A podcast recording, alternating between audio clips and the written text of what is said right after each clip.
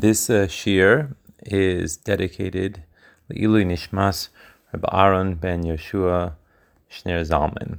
We're holding in the second parak of Beitzah in the fourth Mishnah. In this Mishnah, we're going to talk about the argument between Beis Shammai and Beis Hillel regarding the two different types of offerings, the Olas Re'iyah and the Shalmei Chagigah. Both of these offerings were specifically brought when men came up to the Beis Mikdash during Pesach, Shavuos, and Sukkos.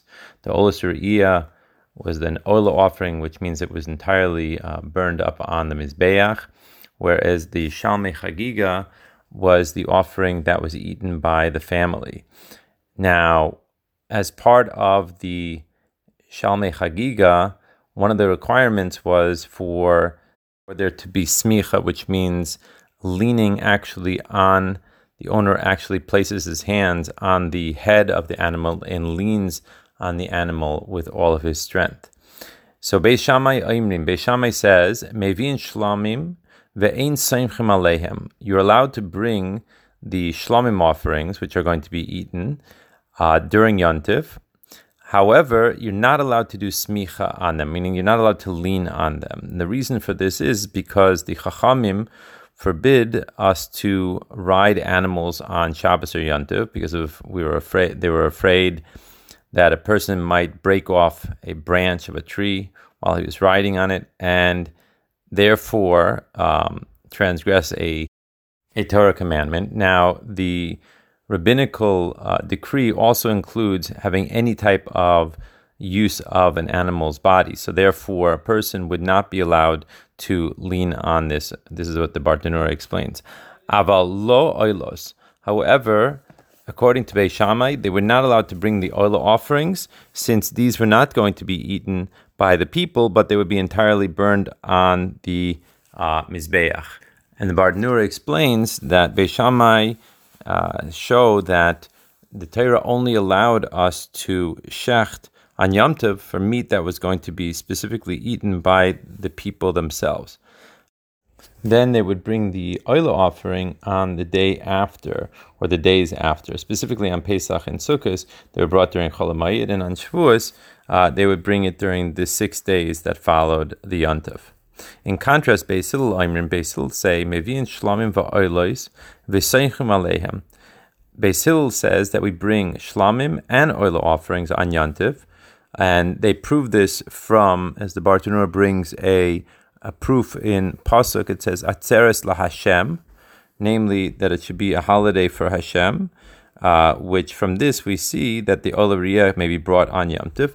And not only that, they say that you're allowed to be Someich on them, meaning that you could lean on them, because Beis Hillel ruled that the smicha was needed to be done immediately before the actual offering was shechted, masha'enkin, which is not the case with Beis Shammai. They said that you could do it the day before, and since Beis Hillel feels that it needs to be done right before the shechting, so therefore the chachamim lifted the restriction of smicha for that purpose.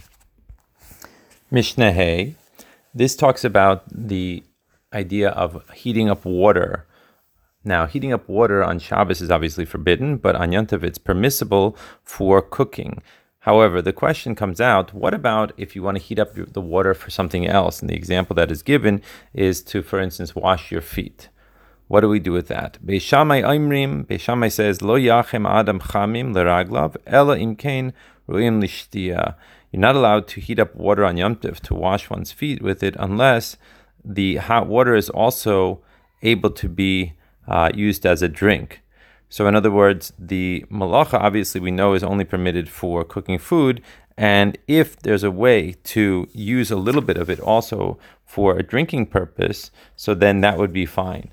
However, Beis Hillel matirim, Beis Hillel allow you to do it. And the reason why the Bartenura brings the concept of mitoich, which means the idea is that since, anyway, you're allowed to do this malakha, namely you're allowed to heat up water.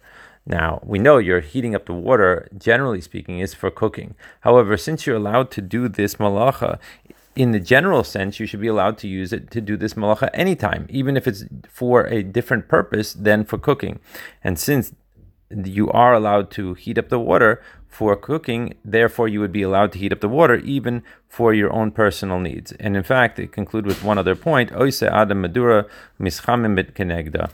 Mishnah says that a person is allowed to make a bonfire even on Yontif in order to warm himself up. Once again, we see this exact same idea of mitoich.